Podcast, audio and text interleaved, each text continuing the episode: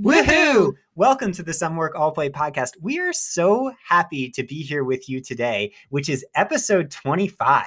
Wow, we're moving up. Yeah, quarter century. I'm pretty square, we can square root this one. That's, Oh. That's my- always a good thing. That's like a level beyond the mathematics I am comfortable with. So you're already making me feel uncomfortable. Also, our Mia Hamm episode plus 16, Kendall Hinton episode plus 23. I like to say it's our Barry Bonds episode. So my favorite thing about Barry Bonds, I was a huge baseball fan when he was like a superstar wearing number 25. Um, and you know, one year, like in 2001, so the or the story is that he saw Barry or Mark McGwire and Sammy Sosa hit all these home runs, and he was like, "Man, I'm a better player than them." So he started taking every drug known to man and horse, the main one being human growth hormone, and all of a sudden his head came back three sizes bigger one year, and he broke baseball and and had the best stats of all time. So. uh you know, let's pour one out for Barry Bonds and his his disgraced extra large head. I wonder what the equipment manager was thinking when, like, all of a sudden his hat just became like Oh triple God. the size. It must have been quite a strange the photos are shocking. Um, and yeah, I love that Megan chose Kendall Hinton plus 23s, which he's he's number two, I guess, right? Yeah, well, I don't know if he was always been number two, but he played number two on Saturday, given that he was in the quarterback role. So Kendall Hinton. So the story goes like this: So the Broncos needed a quarterback this weekend because all of their quarterbacks were exposed to COVID, and so we're all deemed ineligible. And so they went through this like long decision tree process of trying to figure out who the heck to put Yeah. in that position, including they tried to like put their assistant coach in there, and the Yeah. NFL deemed that inappropriate. Th- These assistant coaches hadn't played since college in 2010. That's how desperate they were. And so instead, they went to Kendall Hill, this backup receiver. And uh, he did not play great, to say the least. So he went one for 13 for nine yards. And I think for me, it was just like such a fascinating like reflection on the fact that like people's jobs are pretty darn hard. Yeah. Like I think I was joking. I was like, "Oh, David, you should go in and play." And like Kendall Hinton was a great. I mean, he won a state championship in high school As like, a as a quarterback. Yeah, so he was like a pretty and good then he quarterback. played quarterback at Wake Forest for three years. and he's been in the NFL, like in the football in the football league, and it just goes to show that like when you're looking at like evaluating someone else's job or evaluating your own job, like there are so many things that we do each day that like you don't even factor into the like complexity of what you're doing. Oh, and I feel like I so had true. that realization with the quarterback. yeah i think about that with like writing all the time when you know you think about i don't know some some famous writer and i'm out here writing and like 10 years ago and i'm like i am the kendall hinton to that famous writer and you just have to grind and hope it ends up somewhere really great but you know as as you saw i was really excited to see him i was like this will be really fun and then i saw him actually perform and i was like actually this is kind of pathetic and not so fun to watch Yeah, we turned it off and went hiking. and he's one of the best athletes in the world and it you know i actually for me it was like a moment of self-compassion that it's like your goal is not to compare to the greatest person in the world for some people it is and that's great but like for me that is not a healthy comparison it's not a healthy comparison with podcasts with writing with running or any of that stuff like i just want to do me and do me well especially at the top level. Like I think for me, it reinforced the fact that like that 0.00001 percent, like what it takes to be an NFL quarterback, is so extreme. Like you could go in and be a great quarterback in like a family football game. Like Yeah. you'd be a star. i would freaking rock my little cousins But like the difference between that and the 0.00000, however many zeros I just put in the last estimate, one percent is massive. And I think to me, like it was just like a, a really interesting reflection. yeah, and when you get to the point zero zero zero zero one, you're also getting to the Barry Bonds people that do things to make their heads three That's times true, bigger, yeah, the concerning or, things. or cheat in other ways. Like if you're talking about investment banking and they're like, you know, breaking the SEC rules or whatever it is. Like at the top level, everyone is trying to get that edge, and as a result, like there's all these incentive structures that lead to people like tearing each other down, including in football. And it's like, okay, well, I just need to do me, focus on the process, and wherever that leads is great. And who knows, maybe Kendall If he had more of a chance over many weeks, would be a great quarterback. But he's done. He's never going to play again as quarterback. That's for sure. He's back to wide receiver. I'm sure he doesn't want to. Oh yeah, Yeah, he's probably like been there, done that. yeah. He was. I, I saw an interview with him where he's like, you know, this wasn't exactly like I dreamed it would be. It wasn't. It wasn't what I imagined that night. Um, I think it also emphasizes the importance of like being really careful around COVID because the quarterbacks had to isolate because they were in a meeting room all together not wearing masks and they had turned their league mandated trackers off and the coach was pissed Well, I was gonna say, I think like in this age right now, like how like your team strategy working with COVID or you know working to keep Yeah. players from getting COVID is half the battle of training right now for these teams, and it's interesting to see how like teams go about doing that. Yeah, fuck the NFL though. The NFL, the Broncos were like, can we reschedule this game? And the NFL's like, nope, we are just going to make an example out of you. It's kind of like, uh, you know, the parent that makes the kids eat all the things that are on their plate, no matter what it is, no matter how much they put on their plate. It's just like, or smoke this, smoke, you smoked one cigarette, smoke this whole pack of cigarettes. Well, talk about mental health struggles though, because now it's putting this onus on the players to be COVID free all the time. Because otherwise, like, you know, you think about like what if like one of those players, their son comes home and Yeah. has COVID? Like that is impacting the fate of like the entire Broncos team potentially. Oh and it's like gosh. think about like the mental health struggles behind that. It has to be so hard. I can't imagine what sports are like right now. Um, yeah, and so what we've been doing is having a lot of fun, just trying to embrace our full athletic selves. Um, we've been doing a lot of Zwift, as we mentioned, so stationary biking in addition to running, and also hiking.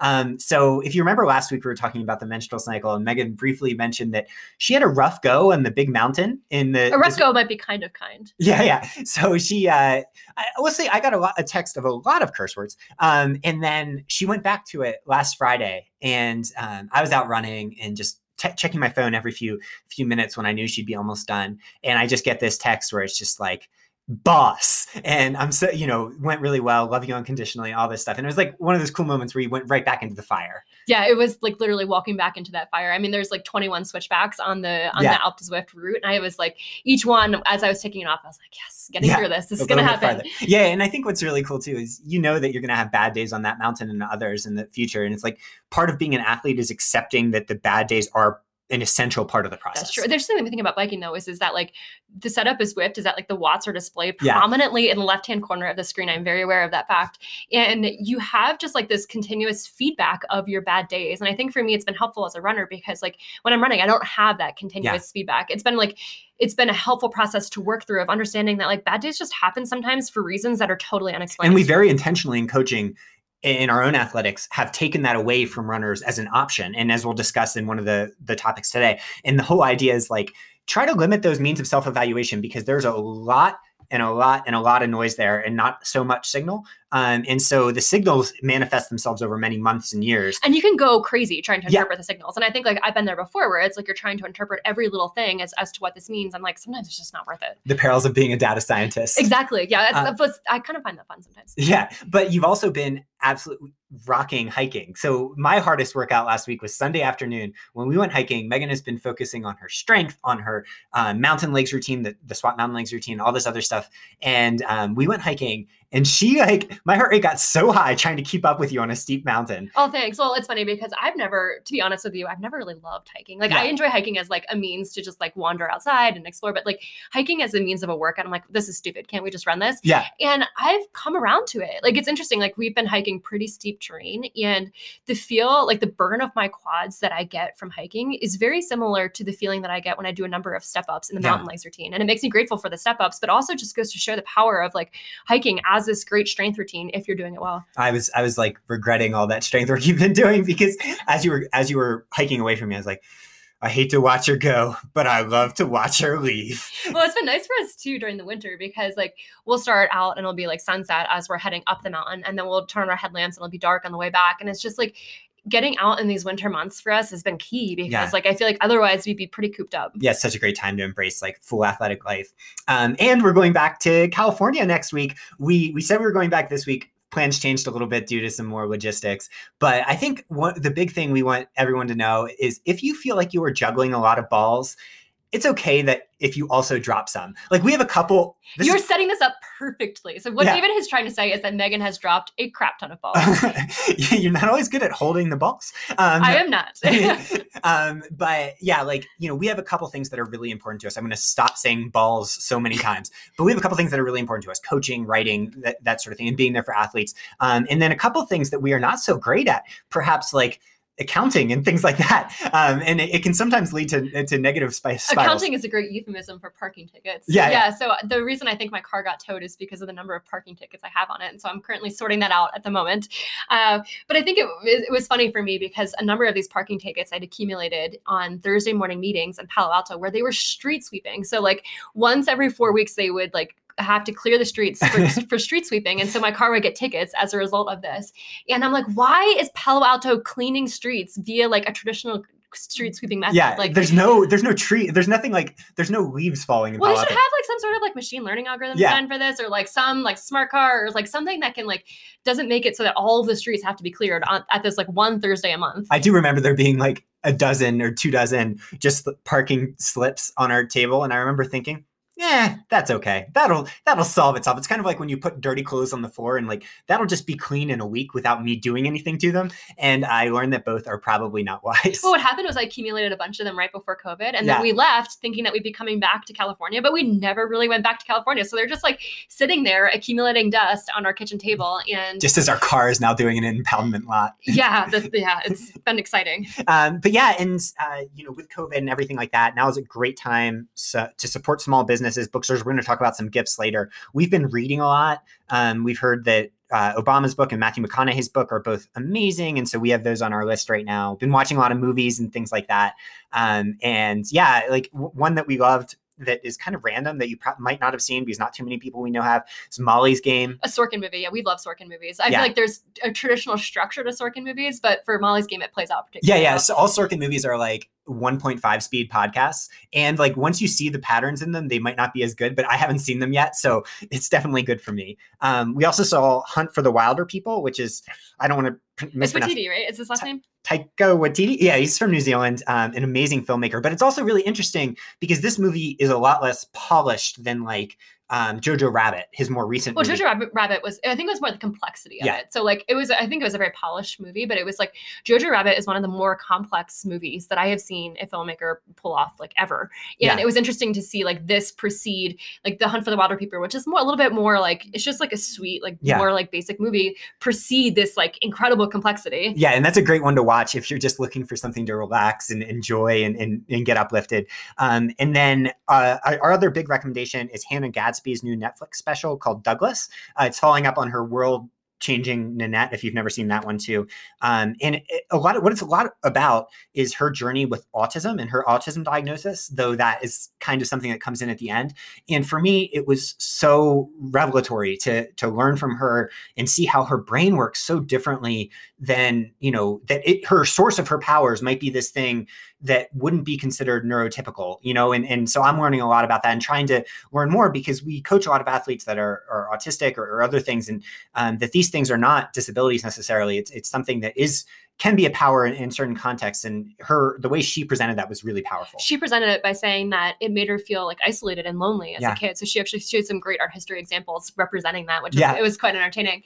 But like, I think for me, I look at that and like the things that made her feel lonely, the things that made her feel isolated, actually make her think like outside the box. Yeah. And I think she even like uses Yeah, she, she used like that takes, as an she takes that yeah she takes that as a full example and like to me I'm just like so it's such a beautiful process of thinking and it's it, it's interesting to her how it's caused so much struggle but like she's taken this thing that's caused struggle and like turned it into this comedy career. Yeah and whatever i you know it, maybe it's cliche to paint it in the picture of you know me but or whatever but whatever makes you feel like you're out of place often is the thing that makes you into who you are into this thing that can grow. Like actually i was listening to a podcast with her called, on you made it weird and what she said is that you know you're being who you are when something doesn't just exhaust you from existing.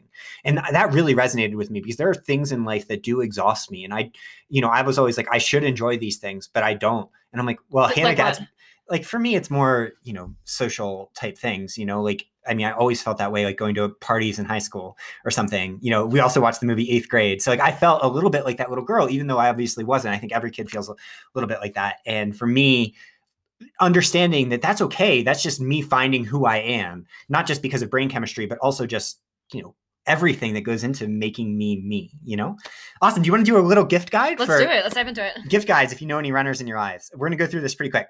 First is the Theragun. Uh, article just came out on the science. It's amazing. And uh, yeah, it's a convenient excuse to buy your significant other a extra large vibrator. I was gonna say I would just label what it is ahead of time. Yeah. So like on the package, write Theragun because they're gonna see it and think, "What is this?" Thera fun.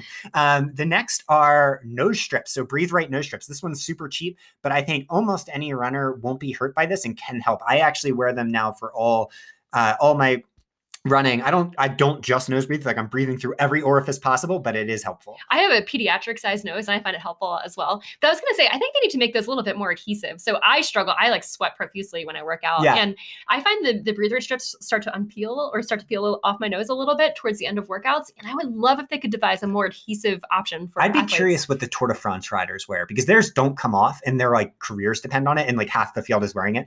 We should probably look into what they're wearing. I'm sure it's some sort of clinical version. Um, Um, the next is protein powder. Our recent one, we, we had mentioned Vega in a past episode. We've recently been into Momentous, which was sent to us by Mary Johnson, an amazing athlete on our team. Um, and it's really tasty. The it's chocolate really version, tasty. Yeah. the chocolate version is awesome. It's plant based. It's great. We are big fans of protein powder. Something you can get anyone. you recently, so yesterday you gave me a taste of hot chocolate based protein powder. I'm gonna Yeah. say like I'm not digging the hot protein powder. I am, as we've talked about before on this podcast, like I'm very flexible with food. The hot protein really does get me though. That was given to us by another that that particular brand, which was a different brand, was given to us by another athlete on the team. And I have to say, it tastes a little bit like celery stalks were ground up and mixed with a little bit of like body odor. That's not how you advertised it to me at the time. You're like, try this delicious hot drink. well, I thought you might like it. Um, the next is a lot bigger gift. This is a direct drive bike trainer. Oh, so oh snap! That's yeah. gonna be like my Christmas birthday, Christmas birthday, like gift for 20 years to come. Yeah, so like if someone in your life really wants to do some indoor bike training, these in, these direct drive trainers are usually around a thousand dollars, but they last forever and they are life changing for enjoying indoor riding. So I actually think it's way better than a Peloton for people that have a bike already. You can hook it up to that. You can keep the fit. You can feel a lot like you're riding outdoors. I really like it. if you don't have a bike already, we've been sending athletes to the pros closet because they're, I mean, they sell used bikes and it's like a very easy process. You know exactly what you're getting online. Um, and then you can hook it up to your direct drive trainer. That would be like a very expensive, expensive present doing the combo pack. But you know, investing in your in your athletics and your physical nature for long term, like thousand dollars feels like a ton. But if you're thinking you're going to have this for five years, that's less than a dollar a day. That's true. I sound like one of those commercials that used to be on. Actually, yeah, yes, I know. We're not sponsored by any of these things. Yeah, yeah. These are just like entertaining things that we have found bring value to our own lives. Uh, the next is good socks. So going the other direction, we like Moxie and Grit socks from Sonja Looney, who's an amazing person and podcaster. But my favorite is uh, Megan actually, or I'm not sure if Megan or Sonja got him, but the fucking magical unicorn socks. I wear those all the time and have had more amazing runs and bikes in them than ever before. My favorite ones are the Do Epic Shit socks. Those are definitely my favorite. But what I'm grateful for Sonja Looney is the fact that your socks, before Sonja introduced us to these socks, never matched. Yeah. And now they match. And it's like, it's a very strange thing running behind you and seeing matching socks. and when I say they didn't match before, they didn't match in height either. Yeah. So you'd have like one like knee high sock and then one short sock. It was it was always interesting. well, I actually saw the other day, I was walking around our neighborhood and saw just like a white sock sitting out. And I was like, eh, I could use that sock. Maybe I should grab it. But then I was like, no, I have Sonja Looney socks at home, so I don't need to use my old patterns. Um, the next recommendation we actually are sponsored by, so we should probably say that, but is Spring Energy. Um, we are actually releasing a special flavor with them called Awesome Sauce very soon. Can we say that? Yeah, we can say that. We're just teasing it. Anyone who listens to this podcast is chill. You're not going to tell anyone. Okay, we'll keep that on the DL. Yeah, yeah. Um, and it's a amazing gel that's 180 calories with sodium and all carbs, um, made to take every half hour during hard activity. Um, and the very last one on the same topic is a DoorDash gift card because all I want for Christmas is food. Did I nail that? You kind of nailed that. Okay, awesome. Let's get to topic one, which is off seasons. Megan, do you want to read the question? Sure. This question's from A. After listening to the Trials of Mile podcast, I was interested to know how often you recommend athletes should take longer stretches of rest after periods of focused training. I know longer periods of rest can help with adaptation and deep healing and recovery in muscles, but I'm not sure exactly how this would look. I stick to the one day a week off fairly well, but I'm not good at taking more than one day off ever. How often do you suggest endurance athletes take longer stretches of time off of running, i.e., every four months, once a year, and how long are these stretches? And this is from A. That's such an amazing question. And I think the first principle is that it is okay to take time off. Um, there are bunches of studies out there that measure VO2 max after periods of time off. Jack Daniels put these all together in Daniels running formula, but a lot of had come since then. Basically, VO2 max doesn't even start to decrease until seven to 10 days off. And with longer periods of time, it doesn't actually go down more than a few percent. A lot of what we perceive when we take time off and then feel like a, a wounded cow on the return is a blood volume reduction, which can happen in just a few days. But the cool thing about blood volume reduction is that it also goes up just as quickly. So that feeling you have of being underwater at first, um, the Journal of Applied Physiology study showed that it takes about three to five days for it to go down 10 or 15%, but also three or five days for it to go up 15 or 20%. So, you know, those there's uh, some levers that are moving very fast, and you don't need to worry so much about those levers as you're deciding about how much time you're taking off. I think the other thing is that some of those levers can be combated by the fact of like adding in aerobic cross training. Yeah, exactly. So I think like it depends on what you're taking time off for. It depends on like, you know, your your past training history. But I've seen some athletes who benefit from taking like four to five days totally off of running, totally off of exercise, but then like working in light cross training activity. Like Yeah. I know I need that. Like if I take a full complete rest period, my body just kind of hibernates and goes Yeah. to zero and I don't do anything anything in life, Oh which is totally fine. But like after four or five days of that, I'm kind of like, I need to like be productive writing a paper or like doing a podcast or whatever it may Oh, be. and this gets to some of the hard parts of training theory and training philosophy is that a lot of what we're seeing is interpolated from outliers. So Bernard Lagat famously took six weeks totally off running every single year. And everyone's like, oh, well, this is why he excels at age 42 or whatever. And I'm like, well, if I took six weeks off, I am not Bernard Lagat. I have done that a couple times and have totally spent months trying to get back anywhere near where I was. Um, and so everyone's different. Megan, meanwhile, has excelled off of short periods of time off in the past when she has had to take them. The one thing though that I see for myself after ta- taking short periods of time off is that sometimes it's a little harder for me to musculoskeletally return. Yeah, so true. like my body is not used to the demands of running, and I've seen that I've been at higher injury risk upon the return to running, even if it's done at like you know a pretty careful thing. And so like for me, I know personally that like I can't take these sweeping off seasons off because it's pretty hard for my body to come back musculoskeletal. Yeah. So deconditioning for its own sake doesn't really have that much of a physiological purpose. There might be some underlying things with like epigenetics that turning off the whole system and then turning it back on could be helpful. Maybe neuromuscular system uh, gets reset, capillary and mitochondrial density and things like that could have some longer term alterations. But unless you're in an endocrine or you know hormonal or neuromuscular hole there's not a really big physiological reason to take these huge breaks. And so what we try to emphasize with athletes is like one we love that this questioner takes a rest day every week. That's a built-in seven and a half weeks of rest throughout the year.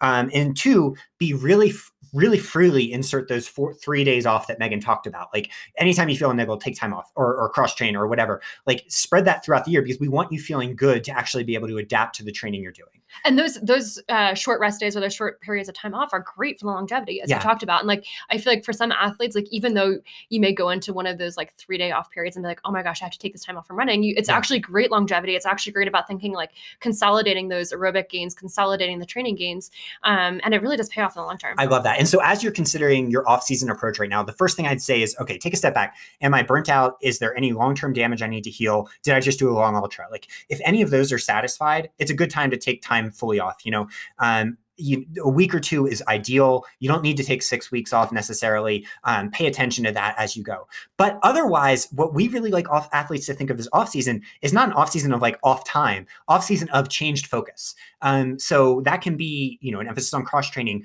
or ideally an emphasis on building speed if you've really been building a lot of volume, or on building your base if you've been doing a lot of speed. Um, it's it's pivoting your body so that you can get adaptations and move in a direction that will lift you up in the future, rather than off. Like an off switch is not something that most athletes outside of Bernard Lagat will thrive off of. It'll actually be something that maybe they're spending a lot of time playing catch up with in coming years. I think other points where I've seen athletes have strong pivots on during the off season is strength training. So like Yeah. really using that time to build the foundation, um, to support like strong biomechanics when you do come back. And the other thing is is learning a new skill. So like I've seen athletes who are like, I'm going to use this time to dedicate to my mountain bike skills, and that is fun. Also, like mountain bike skills are pretty translatable to downhill trail running. Like if you can bike down a like technical downhill mountain bike trail, like running down should be at least in my per- my opinion. I know it varies by person. Should be a little easier. I love that. And COVID's for at least me, for me at least, it's been a very long off season in terms of like I really haven't had races even in my thought process for a while. And based on Megan's suggestion as coach, I've really incorporated cross training as something that okay, this will be something that I learn. I still love running and I still run a lot, just not quite those hundred mile weeks I used to. Um, and for me, it's been incredible. Um, and you know, uh, another example would be Hayden Hawks. So in his build for JFK 50, he started incorporating a lot more cross training. And you know, at JFK 50, he set this unbelievable course record, one of the best performances I've ever been uh, privy to witness.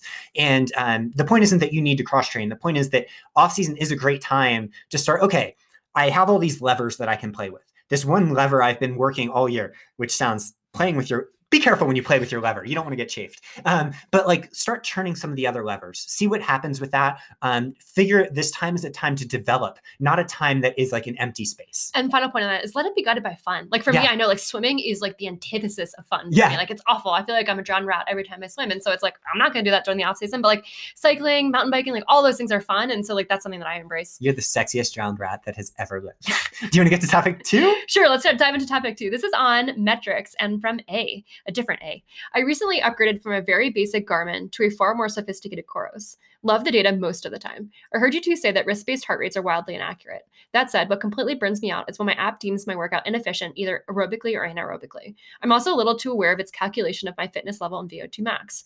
Other than pace and elevation, which other variables are truly useful to incorporate into overall fitness evaluation? Any advice about how the fancy watch features can be best utilized and interpreted as a gauge of running fitness would be so greatly appreciated. I love this. And the big thing that we want to say is your watch does not know shit about your long term. I was going to say, watches are judgmental pieces of shit. Like, if you think about it, it's like their algorithms are essentially using just like machine based learning. And that is so dependent upon the input that you're putting into it, which yeah. often is skewed.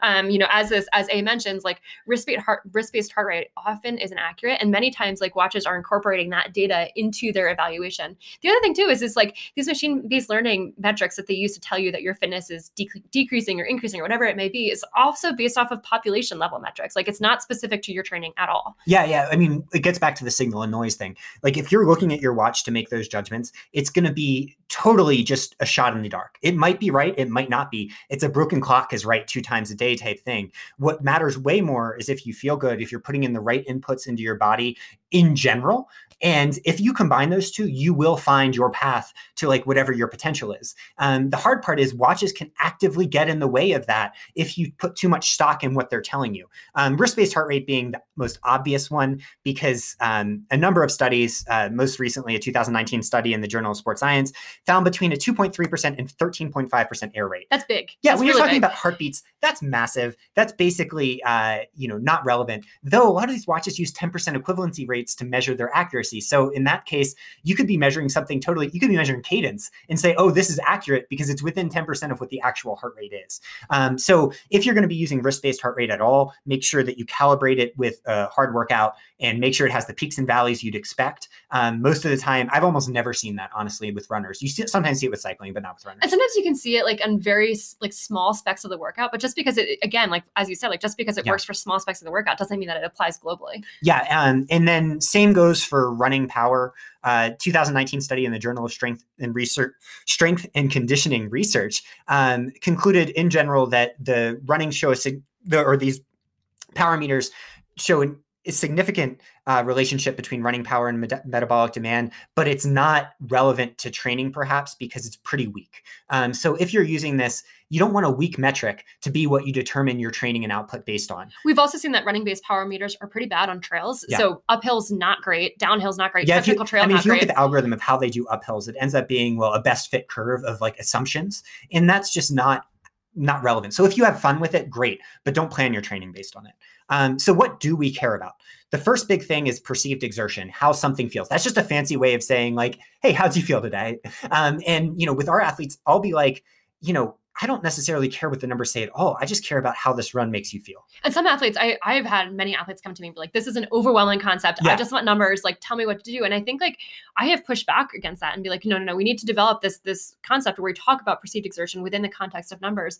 And I find athletes often enjoy it over the long term. Like it can oh. be challenge at first. Like, you know, not having that specific set metric can be challenging. And that's how you race in running. I mean, if we're talking about cycling, it's a little different because you start, you look at the Bradley Wiggins or something winning the Tour de France, just staring at his power meter. You'll never see that in running. In running, it's all based on feel. It's all based on go. Maybe track or, or road marathon slightly different. We coach those events differently, um, where pace does start to matter a little bit more, but mainly it's how you feel. Um, but within the context of that, calibrated easy efforts do matter. Um, basically, what we want to say with that is that there is no necessarily hard cap you need to stick at, um, but you do need to make sure you're not tempoing every one of your easy runs. Like if every one of what you think is easy is a harder effort, eventually you're just going to burn out and get slower. Um, but you know that doesn't mean you can't run steady sometimes. It doesn't mean you can't run freely. It just means that you need some clue of what you're doing to yourself. And i like that i like the idea about like you know not being beholden to it. Like yeah. sometimes like if you feel good like easy can be a little faster and that's okay as long as it's not like this everyday thing. And i feel like with athletes like it's important to develop that intuitive feel yeah especially as you get super fit. Like it's fine to end a little faster if it feels good.